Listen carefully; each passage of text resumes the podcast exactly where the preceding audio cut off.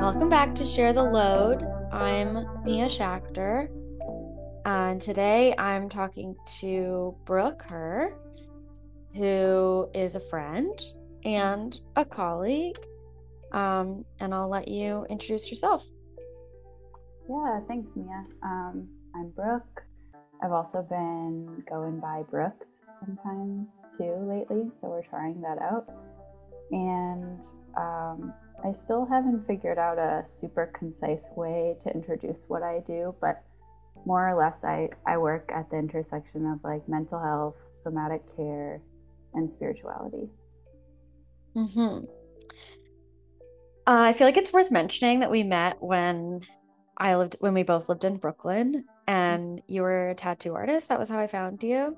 Mm-hmm. Um, and I was a ceramicist, and we did some exchanges, so like some trades, and um, became friends kind of through that. And then our both of our work like took very different paths. Mm, yeah. Um, and then kind of like converged. Um, yeah, great. I really haven't thought about that pathway, but I think it is interesting to think about these points of contact in artwork and then mm-hmm. like a little space where the lines open and make kind of like an almond shape and come back together. Yeah. Yeah. Um so when did you start working with grief? Like how did you know that that was something that you wanted to be working with? Hmm. Um you know, I I think that me and grief, I think that people who get into grief work, usually it's like folks who have experienced a lot of grief. And that in my world really has looked like like I have a really big relationship to non-death losses. They just have been really impactful part of who I am and and like grieving in some ways uh, felt like really unsupported until my early 20s. And I had a lot of losses all at once. I got really sick um, and like dove into four years of chronic illness. I lost my first love relationship. Um, I had an affair with someone, which I had never done. So, like, I lost all sorts of self concept, like mm. boundaries of, you know, who I am and what I'm capable of and and like in that time there was someone in my life not my therapist but she was a therapist and she was sort of able to validate with such clarity that i was grieving i mean she used that word first of all and then um, i remember she said about the relationship she said yeah you're grieving you know it's it's not a death death but it's the death of a dream and that mm. was like I think that was this really pivotal moment where I started to learn how to hold myself differently in losses. And then from there, kind of realized like I just feel these things really big, sometimes bigger than other people, you know, in my life or in my family or in my friend group. And um, I, I'm really moved, you know, by like how often I'm feeling grief and all the different ways it can feel. So it kind of came from this personal constancy of being like, why am I always grieving? Mm. Um, which sounds sad, but it's really not. It's like an affinity. I just feel like me and grief came in came in here together and I'm just doing this dance with it. But I really haven't had that much experience with like for instance death losses. So I'm I'm I find that like my area of expertise is really in validating those ambiguous spaces where a loss has happened, but maybe it's hard to acknowledge it, or maybe it's like an internal shift in your sense of who you are, hmm. um, mm. or you know the losses that happen in relationships. Mm-hmm. And then, how did consent start to make its way in there? Mm. I think through tattooing. Like before mm. I had the words for boundaries and consent work like you have kind of um, I want to say like consolidated or like congealed it into this mm. framework that you have built um, and built in collaboration with like other people's frameworks. Before I had that language, I was tattooing and like there was a lot of grief work happening in that work. Um, Tamara Santibanez was doing like sharing their work on tattooing as trauma care in like the early stages of it and was really inviting like those of us in the field who felt ourselves burning out a bit or felt ourselves like swimming in stuff we didn't know how to hold. Um, and that's when I first learned about trauma informed care. And one of my clients who I was talking to about it, and I was like, I was kind of like, I don't really know what trauma informed care means, but I'm going to do this workshop. And I'm really excited to find out what it means and um, she had more experience and she said i think it means mostly it has to do with like control and putting the control in the hands of in my case like with tattooing like putting the control mm. in the mm. hands of the client mm. um, and that feels for me like that moment was a major portal into thinking about what are we doing together what's the agreement of this space and what are my like what are the dimensional ways that I'm practicing consent in each moment with you, but not in that like sterile or like paranoid way, but in this like really dynamic, dancey, nonverbals included kind of uh, attunement. Does that make sense? The way I yeah, yeah, yeah, for sure. I'm also just loving Lucha bathing in the sun upside down right there. Yeah, my cat I, is in the background. Yeah with like sun stripes like on your bed. And my cat is on my lap and she just fell into such a deep sleep that her head is like falling. Oh she woke up. Oh. Um that's so interesting. That was not what i was expecting you to say um yeah what were you expecting me to say? Well not tattooing. I mean i guess i just thought about like the ways that we've talked about grief coming up in learning about boundaries and consent around like and maybe it's worthwhile for me to share like the few ways that I've seen it come up again and again. It's usually about grief for how different your life could have been. Mm-hmm.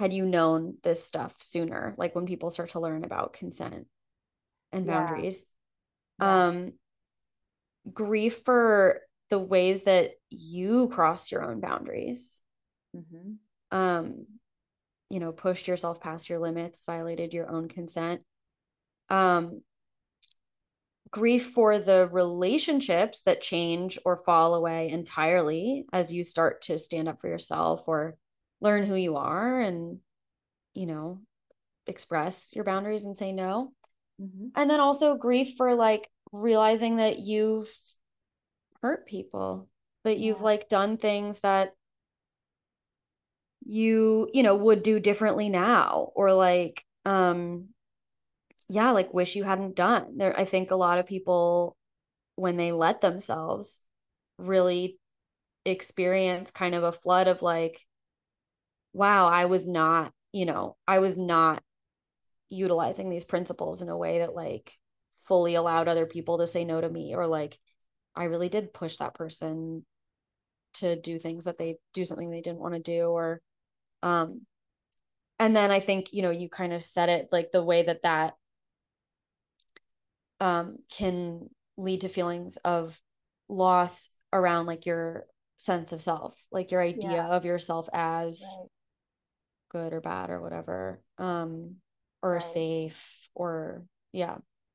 Yeah so, yes so in terms of your question like the question that i was asking you and then like how i thought you were going to respond like i thought it was a lot less about like or less concrete than that. Like i just thought it was more kind of like well you started learning about this stuff and then all this grief came up and then you were like oh look right. it's grief you know?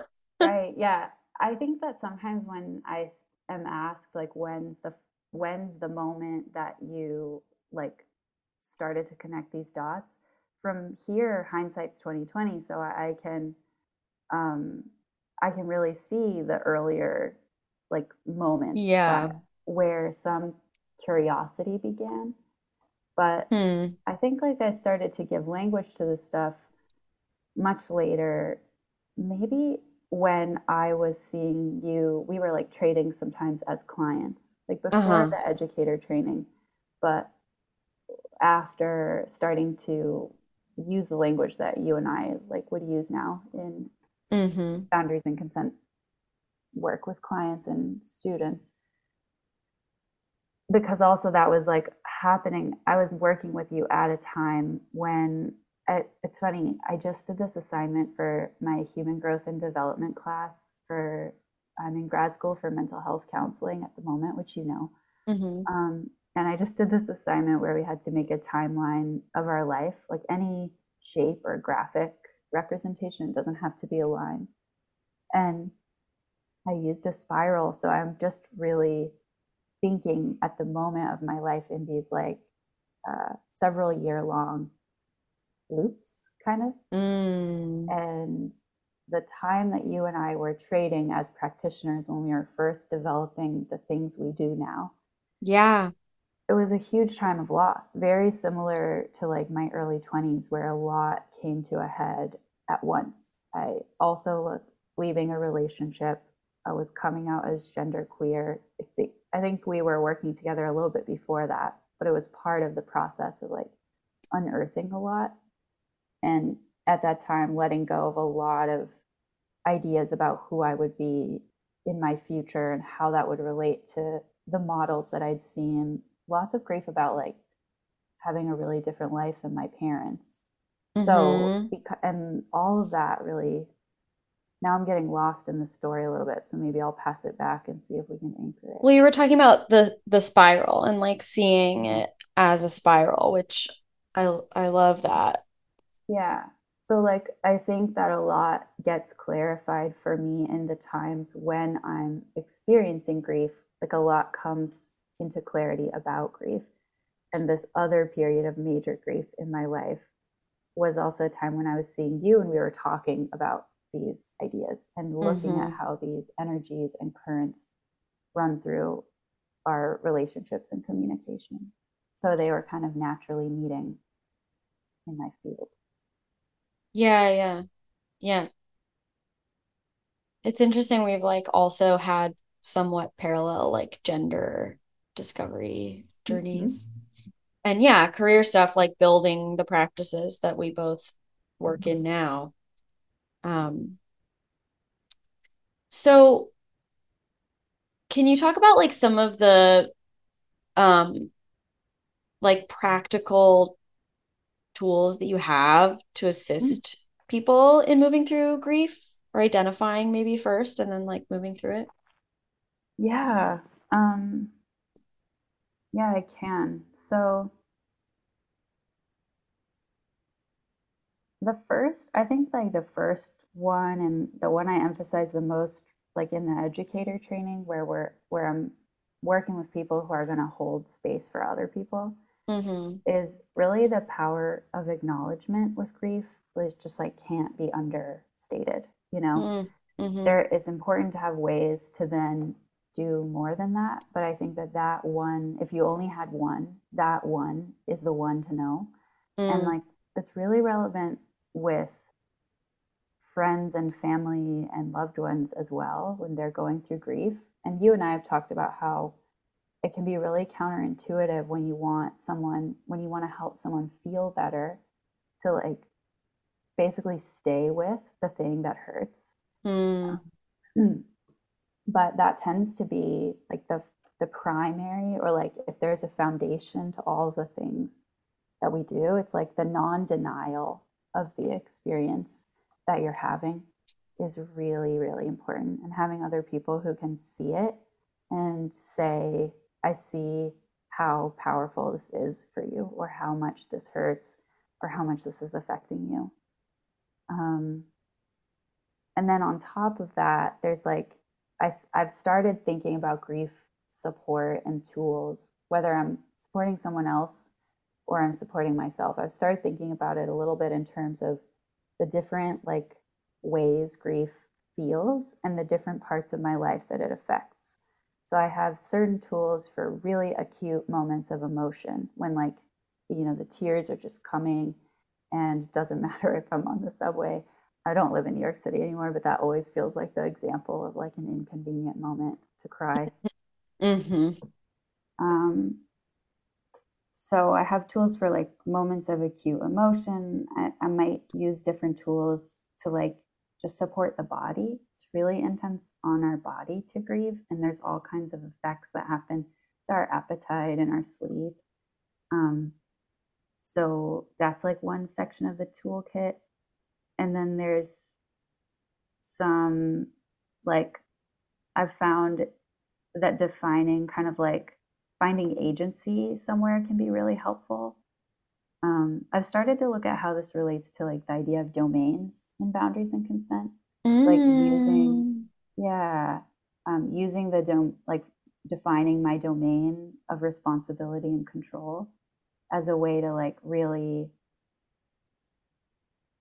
I don't know, plant my feet in grief and come out of like that really swimmy place where we might be like bargaining like if i just could you know convince them or if i can just um, say or do the right thing like this rift will heal or um, the like the the kind of grieving where it's really frenetic and we feel like there's something to do and we're not sure what it is um, domains seem to be really helpful and grounding for that Mm, that's really interesting. I I haven't thought about domains in a while. That's something that I learned from Betty Martin. mm-hmm. And then it's funny, I've kind of like forgotten about that building block, you yeah know? I know. I relearned it in a container with Psy X, who does um, pleasure ceremony, and they were holding this container about cultivating erotic joy. And I was Mm, uh, working with them in that context, and they went over domains, and I was like very moved, very moved by mm, that. hmm Yeah. Yeah, I'm gonna look back into that because I feel like there I've had some like shifts recently in terms of like what I feel is in my within my domain of control or what I'm willing to have in Yeah. my domain of control. Like there's just things around me that I no longer wish to try to have control over. Um, Hmm. Well, and with grief, like it, hearing you say that makes me think, you know, so much of the emotion is around the things that I actually can't yeah. control. Like a lot of the emotion that raises up. So something I'll say now that I think is really also was really a game changer for me with grief is that grief is not really or I don't I don't think of it anymore as a singular emotion, but it's like a it's a type of experience. It's like that contains many emotions. So it's a reaction that we have to loss or change. It's a natural reaction to feel grief. And it's a little confusing to say to feel grief and then say it's not an emotion. But the, Mm, the reason I say it's not a singular emotion is that, like, it contains anger, frustration, despair, um, sadness. It even contains like moments of love or joy, like when we re- are remembering with love, you know, someone that's not in our life anymore. Or if I go with like a part of me, like when I think back to the me that was really highly moralistic before I did a bunch of things I never thought I would do, you know, hmm and like turned out to be harder than I thought to like follow my own codes that Yeah. person is like a little funny to me and like I kind of have affection for them. Yeah. Um, and so like those sorts of nostalgic sensations can also be inside of grieving um, and a part of grieving and letting go. So why did I say that, Mia? there was something before that where I felt like I needed to pause and say grief is not a feeling.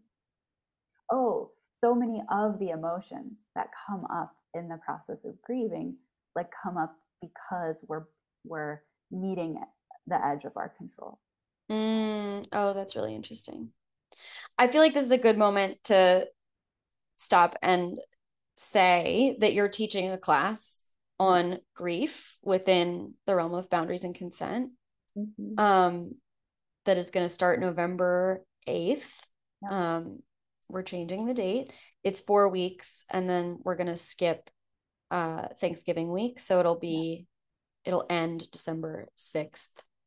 Um, and it'll be, yeah, four sessions of like a lot of diving into this stuff. And um, I mean, I kind of see it as a really beautiful opportunity for a little bit of like rebirth.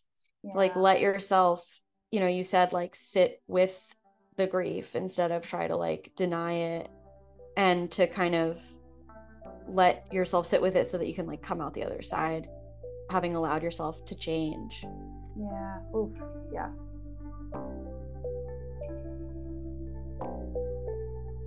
This is Mia. Hey, it's Riston. And we're here to tell you about a new podcast that we're making mm-hmm. called You're Doing, It Wrong, it wrong. with a twink and a four. That's us. Yeah. It's going to be kind of like a 2.0 to share the load, going a little deeper, mm. a little freer mm. um, into consent, cancellation, and sex work, mm, divesting from binaries, and leftist pillow talk. Oh, yes. Lots of leftist infighting. Mm-hmm. Sexy. And all things related. Yeah. It's available wherever you get your podcasts.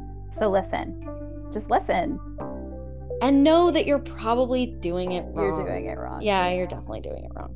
Sorry.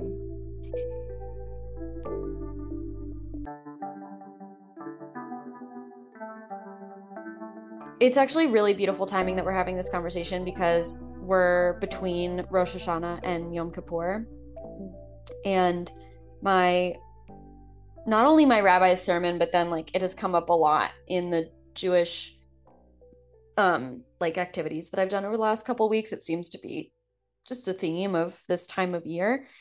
Um is change and transition and and the cycles of that. Like the rabbi was describing in his sermon spiral time, like mm-hmm. what you're talking about, where it's like, you know, like yes, we have these cycles of like um or wait was the rabbi describing it or was this at a different event. I don't remember but someone was talking the rabbi was talking about change and transition and letting yourself die so that you can create. That was how he was describing it.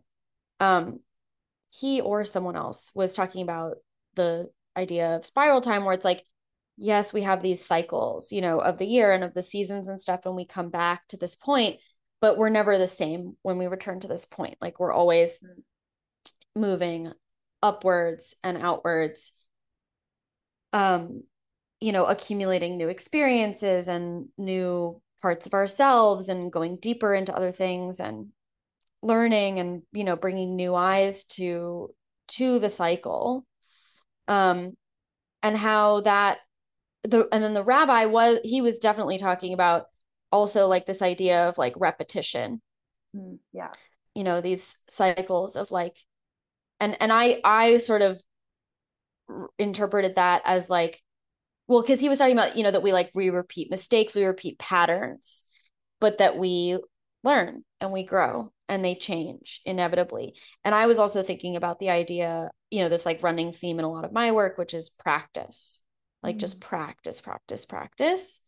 Um you know when you practice you will get better. Like there's sort of no argument to the contrary you know? Yeah you do yeah. it more you go deeper. Like that's just how it works and i think it also gets easier the more you do it and like grief i think is a thing like that.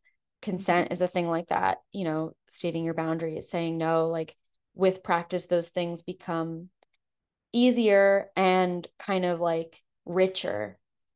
Yeah yeah i this is making me think. I don't know if you can hear the train. I can. Yeah, yeah I love it. Yeah, like I think um well, you know this. I always feel a little nervous when I'm like speaking in a public way or recording. And so there's like part of me that's reviewing my answer in this moment part of me that's reviewing my answer to your question about like mm-hmm. tools and holding grief. And it really strikes me that like what you're saying about practice and grief feels very true. There's some there's a couple of things about it. One, it's like it's shocking every time I get plunged back into deep grief. It shocks me how easily I forget how intense it is. Even as someone mm. who works with it and like is, you know, supposedly according to my self narrative like in this long dance with it. It's like I can't ever remember quite, you know, like how much it hurts unless I'm hurting that much. Um, and it doesn't always, not all grief is the same like size or shape. But recently, my partner and I decided to split and change from being romantic partners to being friends.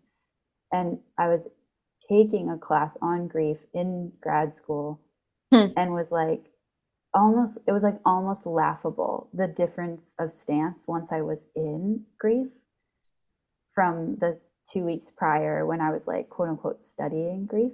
Mm, mm-hmm. um, so there's that piece where it's like I never want to downplay or like lose sight of how much it feels sometimes like when we're grieving sometimes it feels like everything is falling apart within us around us underneath us and having just kind of been through the ringer with it i'm like oh yeah yeah yeah. This deep reverence for the totality of the feeling. Um, mm. particularly when something tragic happens like there's some kinds of grief that are just so so intense. Um, or if you're like me it doesn't have to be like a major tragedy it can just be a life event and it's like so so intense.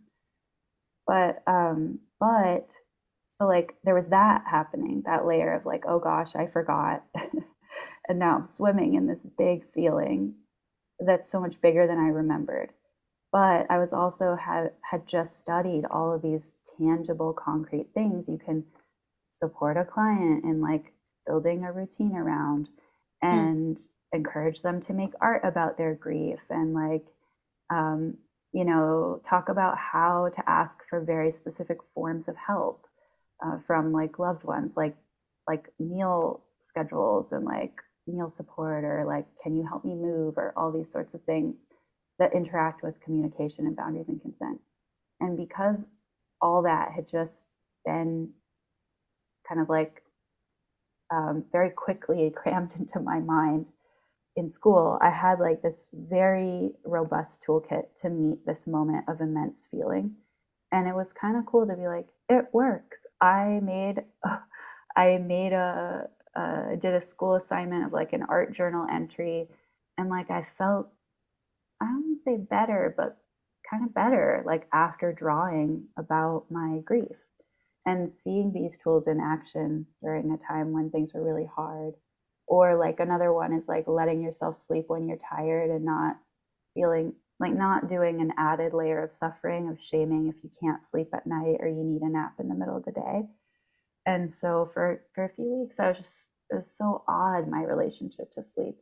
I was in and out. Some days i slept three hours some days i slept nine or ten. And just the like permission to let that happen and then knowing that it would eventually level out mm. was really potent. So yeah it is practice and it does get different.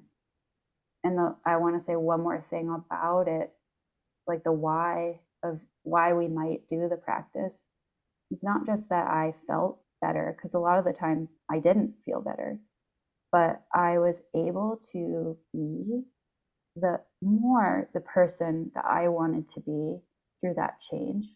The difference of this partnership changing form and the grieving that we were able to do together, even like doing a ritual together or having a communication about me moving out, like all of that was so much more in line with my integrity.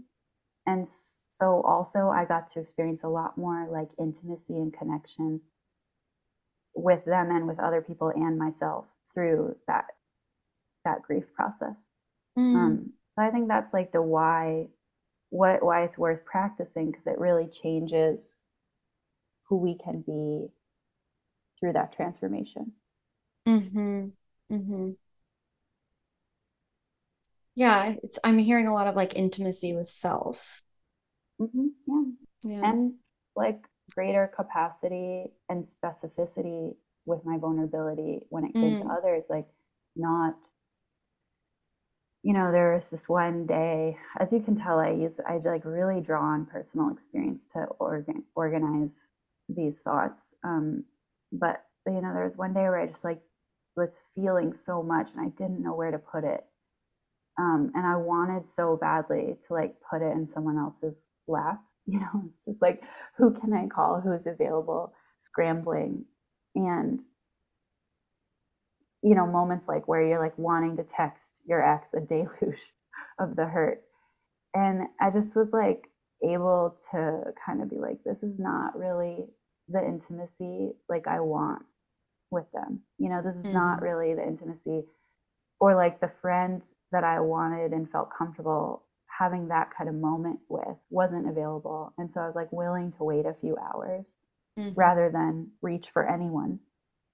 So I think there's more choice and like specificity about the vulnerability of grief with others when like I have more tools because I had some help that I could give myself to sit through those three hours of big feeling before someone could meet me there.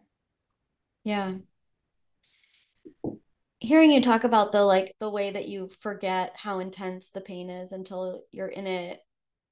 I mean, and uh, just a lot of the things that you just said towards the end there, like it's it's for me bringing up illness Mm-hmm. and how like so quickly so i've now had these like two periods of like um healing, I guess, like one after 30 years of undiagnosed chronic illness, like getting my diagnoses and then going through treatment and starting to improve for a couple months before Yeah.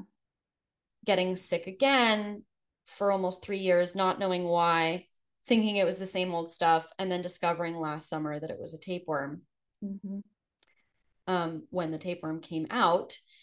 Um, and I've been, well, yeah, one thing is like as soon as I started feeling better in like both of those periods, so fast, my mind starts kind of like gaslighting myself. Like it couldn't have been that bad because like you're fine. Yeah. Or like it couldn't have been that bad because you didn't kill yourself. Like that's a thought that I Yeah, yeah. have a lot, you know. Um like it couldn't have been that bad because like look at what you've been able to accomplish, which is Mhm. like is that me or is that like capitalism? You know what I mean? It's like yeah, yeah, yeah. why was I able to accomplish all of this? Uh, because I was like trying to prove that I was like a worthwhile addition to society and like, you know, whatever. Um, but but the other piece here is that it has come with so much grief, so Yeah. much grief around health stuff, like figuring out what was going on, feeling like, oh my God, I wish I had known this sooner. It really does parallel like the consent grief that I was talking about. Like if I Mhm. had only known what I know now, Yeah. how different my life would have been.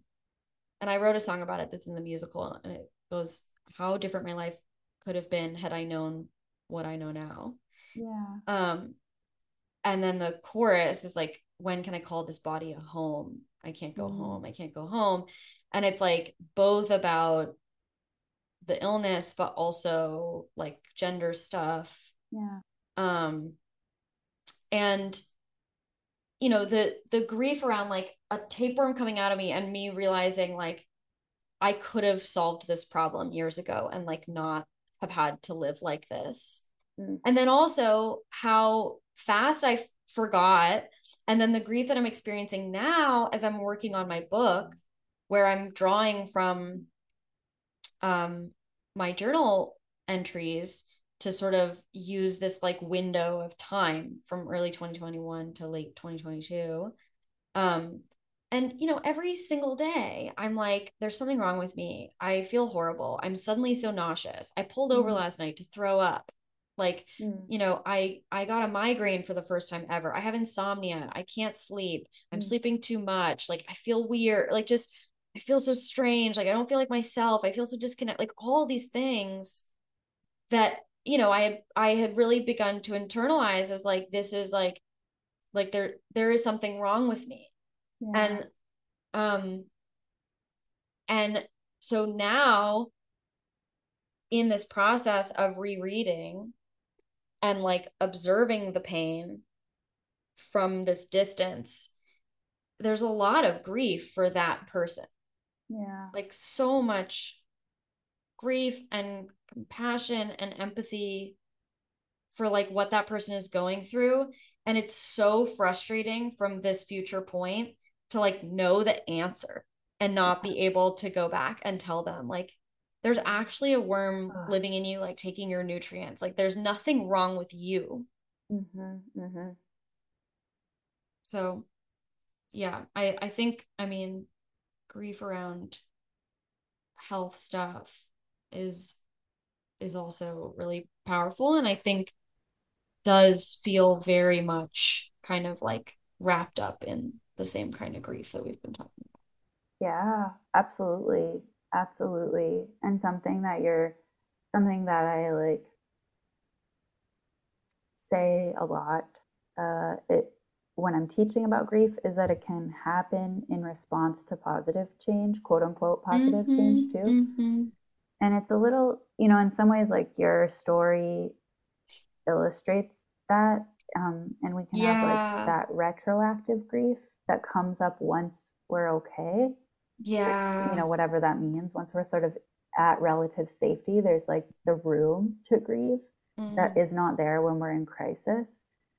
Um, and then also that sometimes it's even more, uh, you didn't name this, but something that I feel a little bit around just certain kinds of like wellness or illness or um, unwellness is like I'll get a little bit connected to who I am when I'm sick or uh, like I feel this a little bit with my um, mental health diagnoses. Like I, I like identify a lot with OCD and how that's shaped me, and also, uh, I don't want to like lose some parts of that person. Um, and so when we change or like experience relief from the grief, sometimes this thing happens where it's like I don't quite know who I am in this new level of thriving or like this new mm-hmm. level of ease or health um, or financial well-being like whatever it is that's also a really normal natural part of that change is to kind of be saying goodbye to all this resiliency that you built in that mm-hmm. in that other mm-hmm. time or um, mm-hmm. yeah i love that you brought up resiliency and i'll just share this quick story and then i feel like we should wrap up. Cool. Um, after I got my diagnoses in 2019 and I started to do better and I started intimacy coordinating. And so I was more like financially independent. Um, my my parents had been paying for my like health expenses. Um, and I got to a point where I felt like I could take that on. Um, and I wanted to repay them for part of what they had given me. Mm-hmm. Um, and because I was doing so much better, I wrote them this letter saying thank you, expressing a lot of gratitude, and saying, you know, I'm I'm where I am now in this journey, like because of you guys. Um, I had to be so resilient in order to get here but I feel like I'm in a place now where I can let go of that resiliency. Mm. Like I no longer need to be resilient.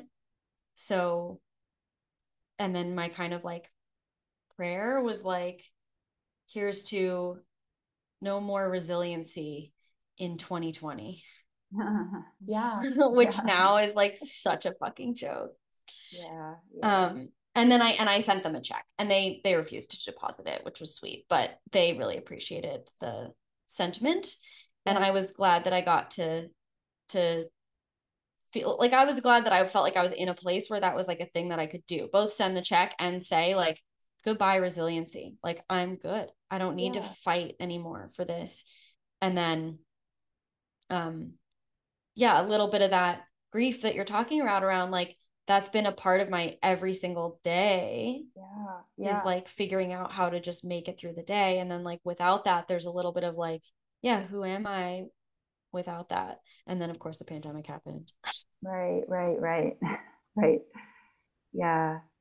Yeah, there's I mean that just feels like such a, a beautiful ritual and you know yeah. that's a major that's a major like structure I work with that idea of symbolic action and grief mm-hmm. and ritual are very connected and symbolic actions of goodbye of celebration of severance um, yeah funerals like, yeah all these things are really important i wonder oh go ahead well to that point i forgot a part of the story that actually like has a lot to do with you, I think, which is that I, as part of this ritual, like in writing this letter, I did some doodles on like just meditating on gratitude and like mm-hmm. doodling mm-hmm. and just seeing what came out. And then one of the doodles I really liked. And so I tattooed it on my hand yeah. on this acupuncture point that is like the large intestine point that was a point that had for a long time been extremely painful for me through getting the acupuncture support for this particular treatment mm. and what I was dealing with. And then the pain there had essentially gone away. And it was like no longer a point that they felt like they had to do every time I went. So mm-hmm. I, so like as part of that kind of ritual, I put that tattoo, like this gratitude tattoo right on point. Love it. Love it. Yeah. I know we need to wrap up, but I'm wondering sometimes like I try to think about like what are the things that if someone listening could like be like, but wait, can you just yeah, sure, yeah, you know, define? And is there anything like in our own familiarity and conversation that we kind of like forgot to define? Yeah, forgot to say. I mean, something I'm thinking about is is like you know we kind of are we're talking about grief in relationships and grief related to like self and development of self and changes but um and and you did define like the four things where you see mm-hmm. grief coming up in boundaries and consent um, another one that i added into the curriculum for the grief courses that i'm teaching with you is like grief about oppression and when you were sharing about mm. When you were sharing about that feeling of like grieving for past self like if i had known then what i know now mm-hmm. i was thinking about how constant that is for me. Like I, I was like, oh, that's a grief that never goes away for me, or at least not yet. I mean, we'll see. But I, I feel like it visits me now and again in these little uh, bubbling up of some grief about younger me or um, things I, I, I didn't know how to navigate and didn't navigate well or things that would have made me feel less alone if I'd known them. And like grief about oppression feels like one a, a grief that is like that, where it it really needs to be like heard and held and and expressed in mm-hmm. Certain ways and it's also like kind of always there um, mm-hmm. so that's something that that's another one where i feel like when i learn to name that and not be scared of the acknowledgement, like not be afraid that that would make me feel worse or the person I'm holding space for feel worse. Mm. That was a a major like shift in, in my ability to hold that kind of grief differently.